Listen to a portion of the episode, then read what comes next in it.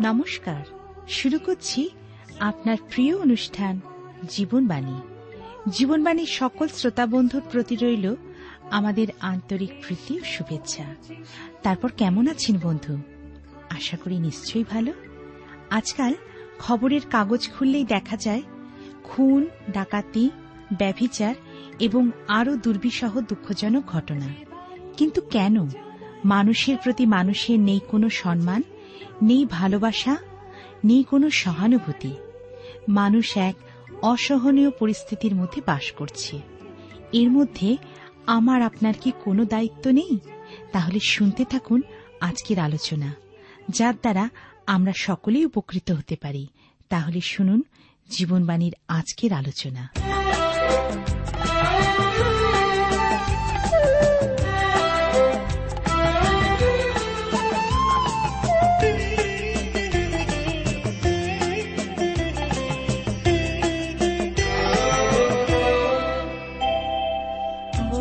জীবনের প্রতিক্ষণে পেয়েছি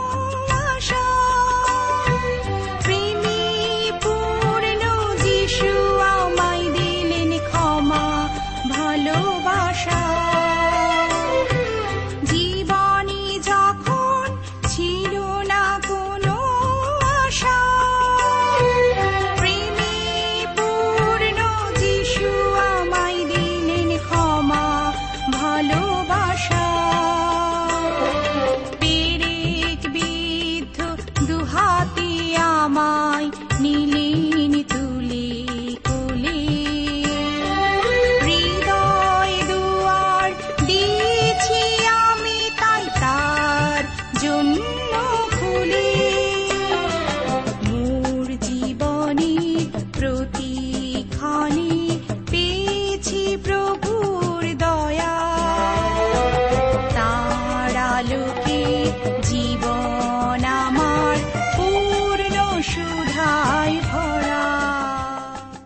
প্রিয় শ্রোতা বন্ধু, প্রভু খ্রিস্টের মধুর নামে আপনাকে জানাই আমার আন্তরিক প্রীতি, শুভেচ্ছা ও ভালোবাসা এবং আজকের এই অনুষ্ঠানে সাদর অভ্যর্থনা।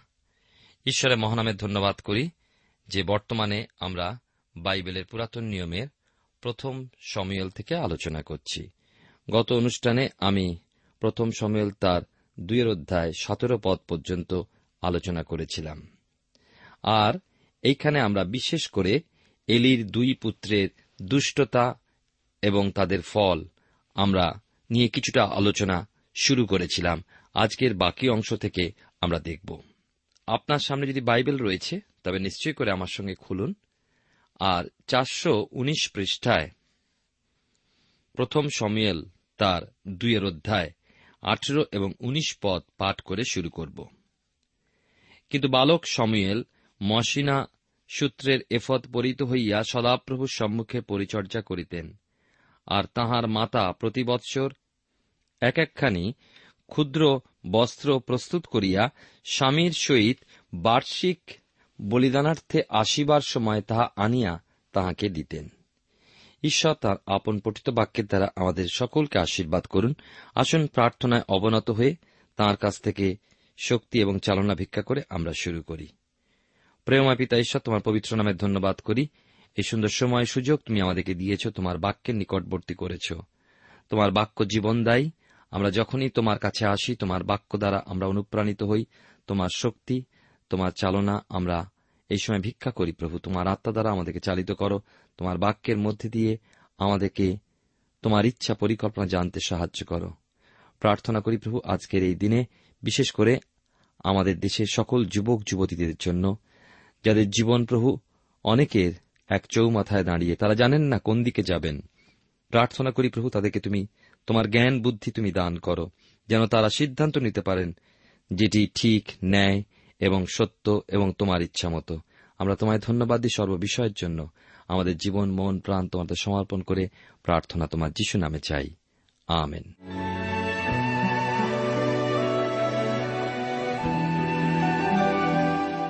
প্রিয় শ্রোতা বন্ধু, আপনি জীবনবাণীর অনুষ্ঠান শুনছেন, আর এই অনুষ্ঠানে আমি আপনাদের কাছে বাইবেলের পুরাতন নিয়মের প্রথম সমিয়েল তার দুইয়ের অধ্যায় আঠেরো এবং উনিশ পদ পাঠ করেছি। আমরা দেখি যে এলি যাজক মন্দিরে বালক সময়েলকে পেয়ে খুব খুশি হয়েছিলেন। যদিও সময়েল বালক মাত্র, এলি তার জন্য যাজকীয় বস্ত্র এফদ করিয়ে দিয়েছিলেন সময়েল মন্দিরের মধ্যে মসিনা বস্ত্রের এফত পরে থাকতেন। হান্না সময়েলের মা, ছেলেকে যদিও ঈশ্বরকে দান করেছেন কিন্তু ভালোবাসা তো আছে, তাই বাৎসরিক উৎসব যখন ফিরে আসে, হান্না ও স্বামীর সাথে শিলতে সদাপ্রভুর মন্দিরে ঈশ্বরের উদ্দেশ্যে বলিদান দিতে আসে। এক বৎসরে সমিয়েল কেমন বড় হয়ে গেছে। মা বলেন, এই দেখো সমিয়েল, তোমার জন্য কেমন বস্ত্র বানিয়ে এনেছি। এইভাবে বৎসরের পর বৎসর হান্না সময়েলের জন্য বস্ত্র করে আনতেন। আমরা প্রতি বৎসর যখন এইভাবে দেখি যে ঈশ্বরের অলৌকিক কাজ, তখন আমরাও যেন ঈশ্বরের চরণতলে আসতে এবং আমাদের ছেলে মেয়েদেরকে সেইভাবে তুলে ধরতে চেষ্টা করি যেন তারা ঈশ্বরের বাক্যের সত্য দ্বারা আরও এগিয়ে চলে। ইলকানা ও হান্না উৎসবের পর নিজ গ্রাম রামায় ফিরে গেলেন। ঈশ্বর সদাপ্রভু হান্নাকে আশীর্বাদযুক্ত করার জন্য হান্না আরও তিন পুত্র, দুই কন্যা লাভ করলেন। এই হচ্ছে ঈশ্বরের আশীর্বাদ। যখন আমাদের শেষটা আমরা প্রভুকে দিয়ে দিই, তিনি আমাদেরকে অনেক দান করেন। এলিযাজক তাঁর পুত্রদের ভৎসনা করলেন এবং ঈশ্বর এলির পুত্রদের বিচার করলেন। প্রথম সমিয়েল তার দুয়ের অধ্যায় বাইশ থেকে ২৬ পদে পাঠ করলে আমরা পাই, এলি অতিশয় বৃদ্ধ হলেন। তখন তার পুত্রদের দুষ্টতা দিন দিন আরও বৃদ্ধি পেতে লাগল। আসলে এলি তার পুত্রদের শাসন করতেন না, কিন্তু সব সময় প্রশ্রয় দিতেন এবং সেই সুযোগ নিয়ে তারা অতিরিক্ত স্বেচ্ছাচারী হয়ে উঠেছিল। আমরা বলে থাকি না, আদর দিয়ে দিয়ে মাথাটা খেয়েছে? আর তাই হল।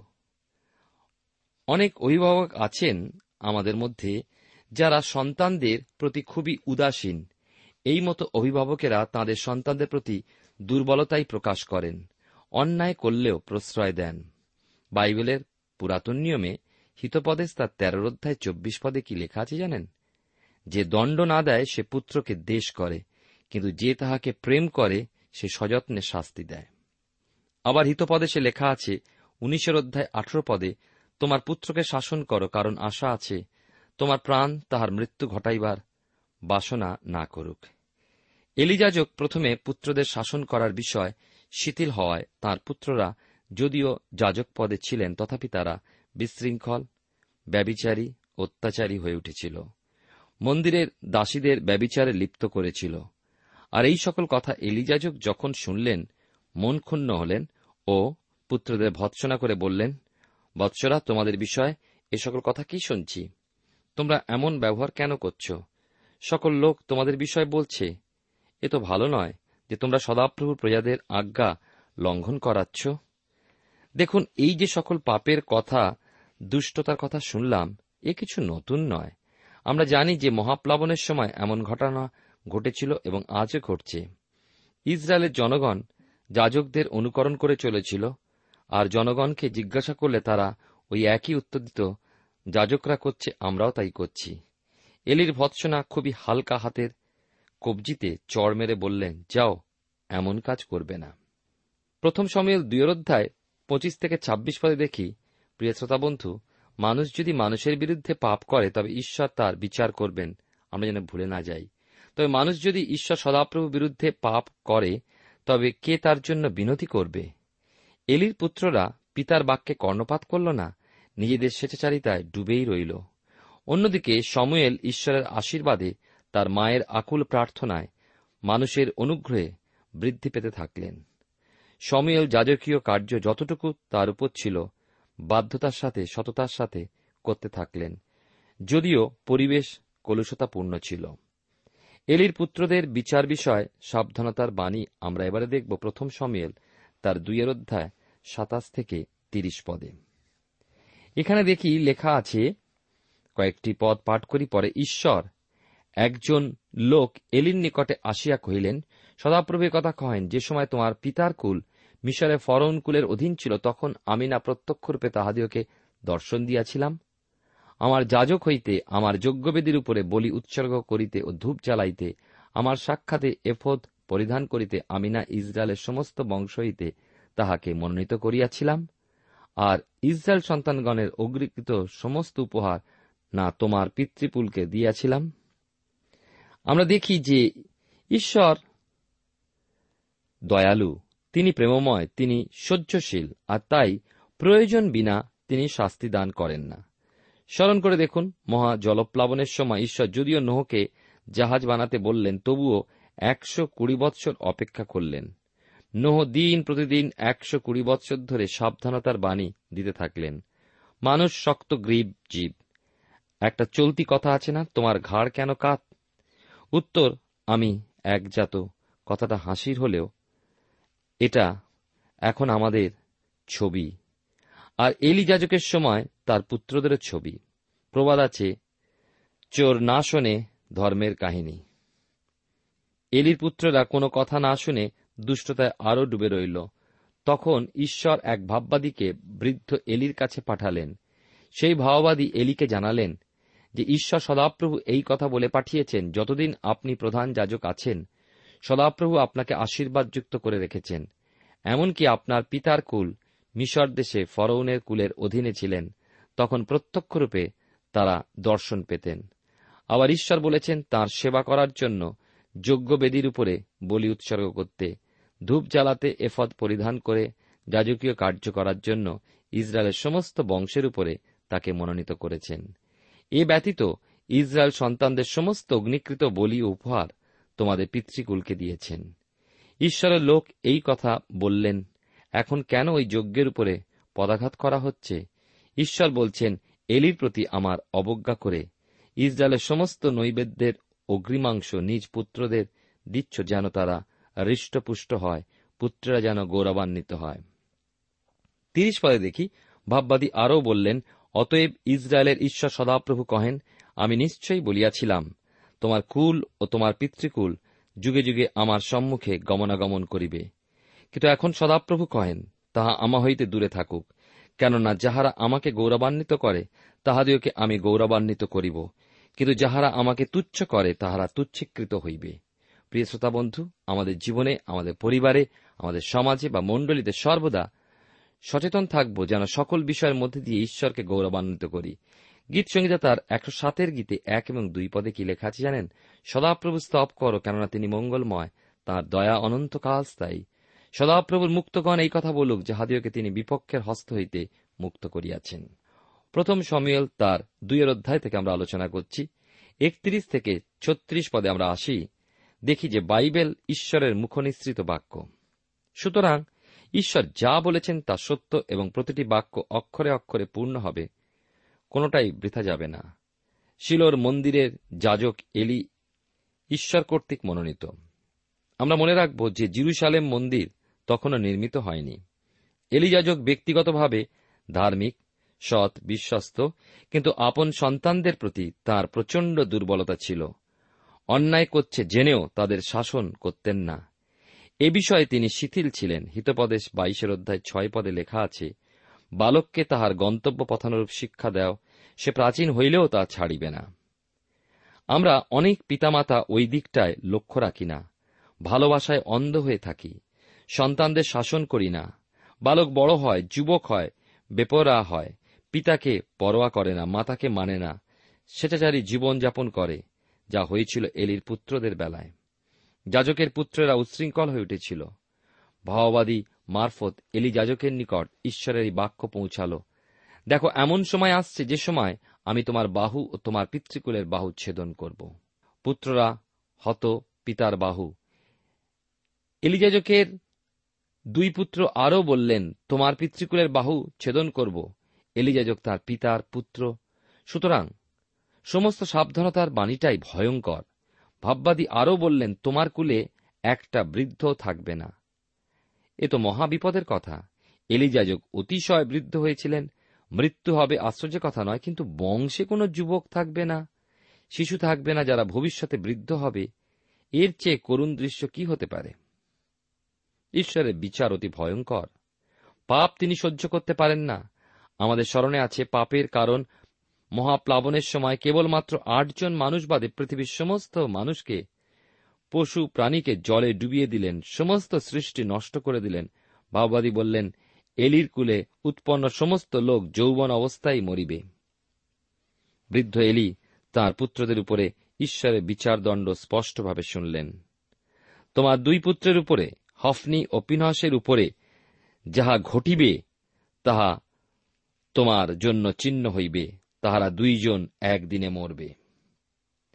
আমরা দেখি বিশেষ করে পঁয়ত্রিশ পদে যে ঈশ্বরের লোক এলি যাজককে বললেন, ঈশ্বর বলেছেন, তিনি এক বিশ্বস্ত যাজককে উৎপন্ন করবেন যে ঈশ্বরের হৃদয়ের মনের মতো কর্ম করবে।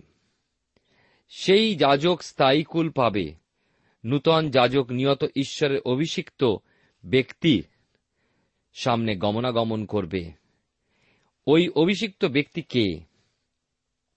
হান্না তার প্রার্থনায় দৃঢ়ধ্যায় দশ পদে বলছেন, তিনি আপন রাজাকে বল দিবেন, আপন অভিষিক্ত ব্যক্তির শৃঙ্গ উন্নত করিবেন। হান্না তার প্রার্থনায় খ্রিস্টকে, অর্থাৎ সেই আগামী মসিয়কে রাজারূপে দেখেছেন, যিনি আসবেন। মসি অভিষিক্ত জনকে ভাওবাদী রূপে দেখেছেন এবং প্রথম সমিয়ল তাকে আমরা দেখি, যাজক বা পুরোহিত রূপে দেখছেন। আমরা যীশুখ্রিস্টকে ভাববাদী যাজক এবং রাজারূপে দেখতে পাই। একমাত্র যীশুখ্রিস্টই ভাববাণী অনুযায়ী তিনটি পদ পূর্ণ করেছেন।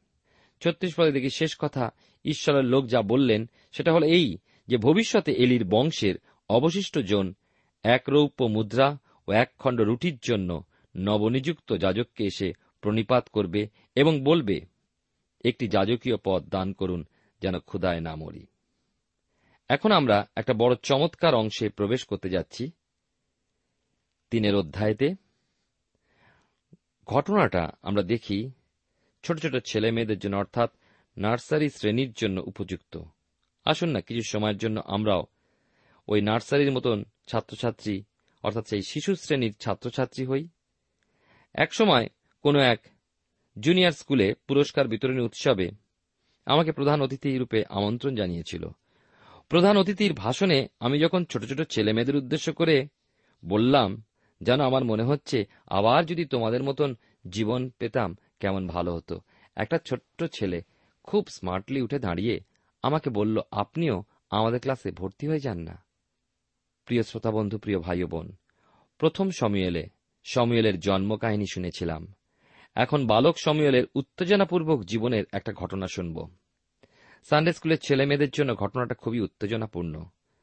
ছোটদের জন্য একটি বা শিশুদের ও বালক বালিকাদের জন্য যেমন আনন্দদায়ক অনেক গল্প আছে, তেমনি সময়েলের দর্শন প্রাপ্তির ঘটনাও তেমনি উৎসাহজনক ঘটনা।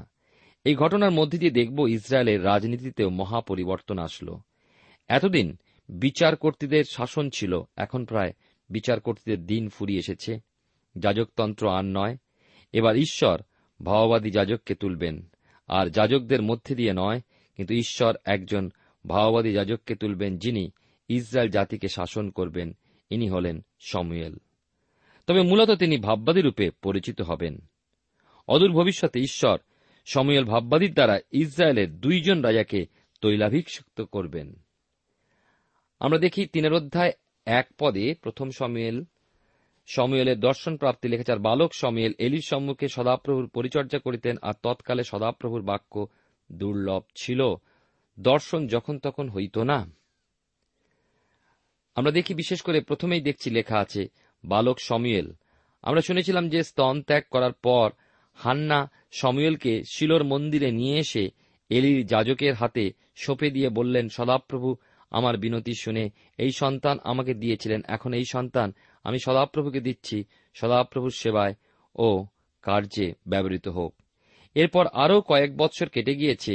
ঐতিহাসিক জোসিফাস লিখেছেন, সময়েলের বয়স তখন অনুমান বারো বৎসর জোসিফাসের অনুমান মতো, সময়েলকে চার বৎসর বয়সে এলিয়াজকের কাছে তার মা ছেড়ে যায়। সুতরাং সময়েল তখন শিশু। ওই সময়ের অবস্থার কথা কেমন ছিল জানতে হলে জানবেন ঈশ্বরের দর্শন দুর্লভ ছিল। আবার ঈশ্বরের বাক্য কেবলমাত্র ভাববাদীদের মুখ দিয়ে আসত। যাজকতন্ত্র, বিচারকর্তীগণ বাদ দিয়ে তখন ঈশ্বর ভাববাদীদের ব্যবহার শুরু করতে চলেছেন। ওই ভাওবাদীরাই রাজা নিযুক্ত করবেন, ঈশ্বরের নির্দেশ রাজাকে জানাবেন। এলি যাজককে দেখি তিনি তখন ক্ষীণ দৃষ্টি হয়েছেন, ভালো করে দেখতে পান না। প্রথম সমিল তার তিনের অধ্যায় দুই থেকে তিন পদে আমরা দেখি লেখা আছে, আর তৎকালে ক্ষীণদৃষ্টি হওয়াতে এলি আর দেখিতে পাইতেন না। একদিন এলি সস্থানে শয়ন করিয়াছেন ঈশ্বরীয় প্রদীপ নির্বাণ হন নাই এবং ঈশ্বরীয় সিন্ধুক যে স্থানে ছিল সমিয়েল, সেই স্থানে অর্থাৎ সদাপ্রভুর মন্দির মধ্যে শুইয়া আছেন। যাজকদের কর্তব্য কাজের মধ্যে মন্দিরের প্রদীপ যেন নিভে না যায়, সেদিকে লক্ষ্য রাখতে হতো, আর তাই তিনি ওই স্থানে শয়ন করতেন। সময়েল মন্দিরের মধ্যে যে স্থানে নিয়ম সিন্ধুক থাকত, সেই স্থানে কিন্তু শয়ন করতেন। সেদিনও এলিযাজক নিজের জায়গায় শয়ন করেছেন সময়েল নিয়ম সিন্ধুকের কাছে শয়ন করেছেন মন্দিরের প্রদীপ বা ঈশ্বরীয় প্রদীপ তখনও নেভেনি। সময়েল গভীর ঘুমে। আর চার থেকে নয় পদে আমরা দেখতে পাই ঘুমের মধ্যেই সময়েল ঈশ্বরের রব শুনলেন। তিনি সময়েলকে ডাকলেন, সময়েল। আর সময়েল ধরফর করে উঠে পড়ে উত্তর দিলেন, এই যে আমি। আর দৌড়ে এলিযাজকের কাছে গিয়ে বললেন, এই যে আমি, আপনি ডাকছেন? এলিযাজক মনে করলেন, নিশ্চয়ই, এ স্বপ্ন দেখেছে। তাই এলি বললেন, যাও গিয়ে, শুয়ে পড়ো। সময়েল ঘুমিয়ে পড়লেন কিন্তু আবার সেই ডাক, আবার দ্বিতীয়বার সেই স্বর, সেই ডাক। সমীল ছুটে গেলেন এলিয়াজকের কাছে। সমীল বললেন, এই তো আমি, আপনি তো আমাকে ডেকেছেন। এলি সমীলকে বললেন, না বৎস, আমি তোমাকে ডাকিনি, তুমি যাও শুয়ে পড়ো। এখনও পর্যন্ত সমীল সদাপ্রভুর পরিচয় পাননি এবং তার রবও শোনেননি। এলির বাক্য মতো সমীল আবার শুয়ে ঘুমিয়ে পড়ল, কিন্তু ঘুমোতে না ঘুমোতে তৃতীয়বার আবার সেই রব, সেই ডাক সমীল যেন মহাবিভ্রান্তির মধ্যে পড়লেন। বারবার এলি ডাকছেন। কিন্তু তার কাছে গেলে তিনি বলছেন, আমি তো ডাকিনি। এলি কিন্তু বুঝতে পারলেন যেটা সদাপ্রভুর কাজ, তিনি সমুয়েলকে ডাকছেন। এলি সমুয়েলকে বললেন, তুমি গিয়ে শয়ন করো এবং আবার যদি ডাক শুনতে পাও, এই কথা বলবে, হে সদাপ্রভু, বলুন আপনার দাস শুনছে? ঈশ্বরের ডাক শোনবার জন্য কোনো বয়স কি বাধা আছে? তা সে যাই হোক, ঈশ্বরের হিসাবে সমুয়েলকে উপযুক্ত স্থির করলেন। সদাপ্রভু স্থির করলেন যে সমুয়েল দায়িত্ব নেবার উপযোগী। আমরা যদি গণনা পুস্তক পাঠ করি, দেখব লেখা আছে, কুড়ি বৎসরের যুবক না হলে সে যুদ্ধে যাবে না। মন্দিরের সেবক লেবীয়রা পঁচিশ বৎসর বয়স না হলে মন্দিরে সেবা কাজ করতে পারবে না। মন্দিরে পুরোহিতের কাজ করার জন্য তিরিশ বৎসর বয়স না হলে পৌরোহিত্যের কাজ করতে পারবে না। আপনাদের স্মরণ আছে নিশ্চয়ই ইসরায়েলের অবিশ্বাসের জন্য ঈশ্বর সদাপ্রভু আদেশ করলেন যে তাদের চল্লিশ বৎসর কাল সিনয় প্রান্তরে ঘুরতে হবে। এটা অবশ্য তাদের শাস্তি, তবে ঈশ্বর আরও বললেন যে কুড়ি বৎসরের নিম্নে যে সকল যুবক আছে এবং যারা আসবে তারা এই প্রতিজ্ঞাত দেশ কনান দেশে প্রবেশ করতে পারবে। একমাত্র সেই কালেব ও জিহসুও ছিলেন ব্যতিক্রম। আবার বলি, সদাপ্রভুর রব শোনবার, সময় সমিলের ঠিক কত বয়স ছিল, কিন্তু এরা ঠিক যে সমিল হাঁটি হাঁটি পা পা করতেন না। তাহলে কি আমরা কুড়ি বছর বয়স ঈশ্বরের কাজ শুরু করার বয়স ধরব? আমি ঠিক বলতে পারব না, তবে এইটুকু বলি যে অনেক ব্যক্তি বয়সকালে ঈশ্বরের ডাক শোনে দায়িত্ব পায় এবং দায়িত্ব পালন করে। আবার অনেকে ডাক পেয়েও প্রত্যাখ্যান করে। একজনের কথা বলছি, তার একজন বিশেষ মন্ত্রী যুদ্ধবন্দী হিসাবে বিচারিত হয়ে প্রাণদণ্ডে দণ্ডিত হয়ে যখন কারাগারে মৃত্যুর অপেক্ষা করছে, সেই সময় কারাগারের চ্যাপলিন বা যিনি প্রার্থনা করেন, তার সাথে সাক্ষাৎ করলেন। দীর্ঘ আলোচনার পর সেই চ্যাপলিন মহাশয় তাকে প্রশ্ন করলেন, আপনি কি ঈশ্বরের সাথে সাক্ষাতের জন্য প্রস্তুত হচ্ছেন? তাদের আলোচনার মধ্যে সে ভদ্রলোক বাইবেলের কতগুলি সত্য নিয়ে খুবই ঠাট্টা করলেন এবং প্রভু যীশু যে পাপীদের পরিত্রাণ করতে জগৎ এসেছিলেন একথায় হেসে উড়িয়ে দিলেন। প্রভু যীশুর রক্তের কোনো শক্তি নেই একথা বলতে থাকলেন। মৃত্যু হচ্ছে মৃত্যু, এই হল তার শেষ কথা। চ্যাপলিন তাকে বললেন, আপনার ছোট কন্যা যাকে খুবই ভালোবাসতেন, তার সাথে স্বর্গে আপনার সাথে সাক্ষাৎ হবে একথা কি ভেবেছেন? ভদ্রলোক জবাব দিলেন, সে তার বিশ্বাস নিয়েছিল, আমি আমার বিশ্বাস নিয়ে আছি। চ্যাপলিন মনোদুঃখ নিয়ে ফিরে গেলেন। এক ঘন্টারও কম সময় হবে, সংবাদ প্রকাশিত হল। তিনি আত্মহত্যা করেছেন। ঈশ্বর ডাকলেন, কিন্তু তিনি সেই ডাকে সাড়া দিলেন না। প্রিয় শ্রোতা বন্ধু, ঈশ্বর কাকে কখন ডাকবেন কে জানে? তবে এটা সত্য, ঈশ্বর ডাকেন, তার মনোনীতকে ডাকেন, কিন্তু কি জানেন? ঈশ্বরের ডাক যখন আসলো, তখন তার মন পাথর করে ফেলেছে। বাইবেলের পুরাতন নিয়মে হিতপদেশ তার উনত্রিশের অধ্যায় এক পদে কি লেখা আছে জানেন? যে পুনঃ পুনঃ অনুযুক্ত হইয়া ঘাড় শক্ত করে সে হঠাৎ ভাঙিয়া পড়িবে, তাহার প্রতিকার হইবে না। প্রিয় শ্রোতা বন্ধু, প্রিয় ভাই বোন, আমি একথা বিশ্বাস করি না যে আজ আপনি একটা পাপ করলেন এবং কাল ঈশ্বর আপনাকে ক্ষমা করবেন না। আপনি পাপ করলেও ঈশ্বর তার অনুগ্রহ আপনার উপর থেকে তুলে নেন না। অবশ্য এমন পাপ আছে যা ক্ষমার অযোগ্য। মনে রাখবেন, ঈশ্বর করুণাময়। তিনি চান না একজন দুষ্ট মরে, তাই সবার জন্য অনুগ্রহ গচ্ছিত রেখেছেন। অথচ দুষ্ট তাঁর প্রতিরোধ করে, ঈশ্বরের বিরুদ্ধাচরণ করে, বিদ্রোহী হয়। কৈন বালাম সিমসন কোরহ এবং আরও যারা আছেন, ঈশ্বর থেকে মুখ ফিরিয়ে রেখেছিলেন। প্রেরিত তার চব্বিশের অধ্যায় পঁচিশ পদে, পৌলকে যখন রোমীয় শাসক ফেলিক্সের সামনে বিচারের জন্য হাজির করা হয়, পৌল আগামী বিচার বিষয়ে বর্ণনা দিয়ে ফেলিক্স ভীত হয়ে পড়েছিলেন। আবার প্রেরিত তার ছাব্বিশের অধ্যায় আঠাশ পদে দিকে রাজা আগ্রিপ্প পৌলকে বলে দিয়েছিলেন আর একটু হলে আমি খ্রিস্টান হয়ে যেতাম। স্মরণ করুন, ক্রুশের উপরের মৃত্যুর পথ যাত্রী, সেই দস্যুর কথা যিশু তাকে বললেন অদ্যই তুমি, পরম দেশে আমার সাথে যাবে। লুক তার তেইশের তেতাল্লিশ পদে। ঈশ্বর সময়েলকে প্রথম যে দুইবার ডাক দিলেন, তা পরিত্রাণ লাভের জন্য। এরপর তৃতীয়, চতুর্থ আহ্বান সময়েলকে দায়িত্ব অর্পণের জন্য। ঈশ্বর আপনার জীবনে আশীর্বাদ করুন, যেন তার আহ্বানে আপনি সাড়া দিতে পারেন। ঈশ্বর আপনার জীবনে মঙ্গল করুন। প্রার্থনা করি প্রেমা পিতা ঈশ্বর, তোমায় ধন্যবাদই তোমার জীবন্ত বাক্যের জন্য। তুমি সাহায্য করো যেন আমরা তোমার রব শুনতে পাই, তোমার আহ্বান শুনে যেন সাড়া দিতে পারি। আমাদের প্রত্যেক শ্রোতাবন্ধুকে আশীর্বাদ করো। যিশুর নামে প্রার্থনা চাই। আমেন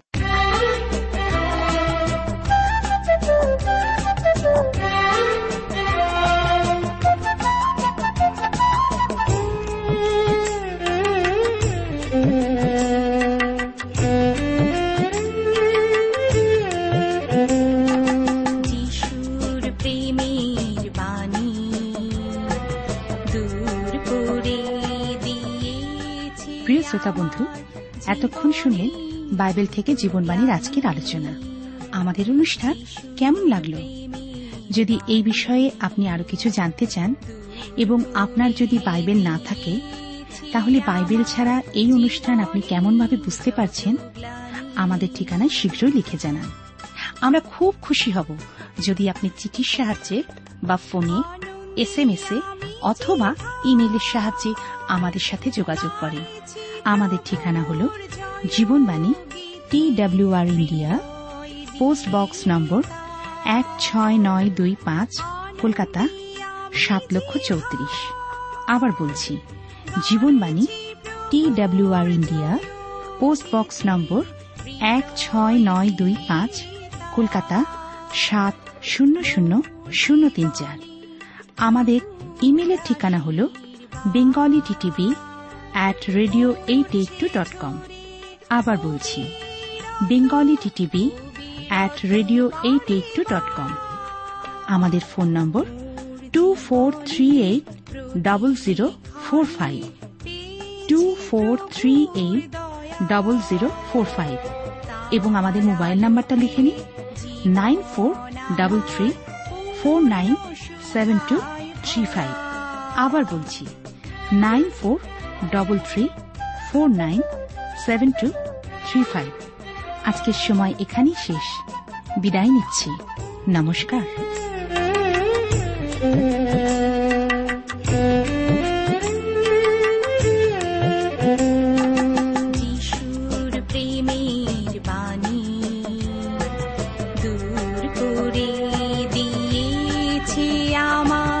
জীবনের যত গ্লানি। প্রেমের বাণী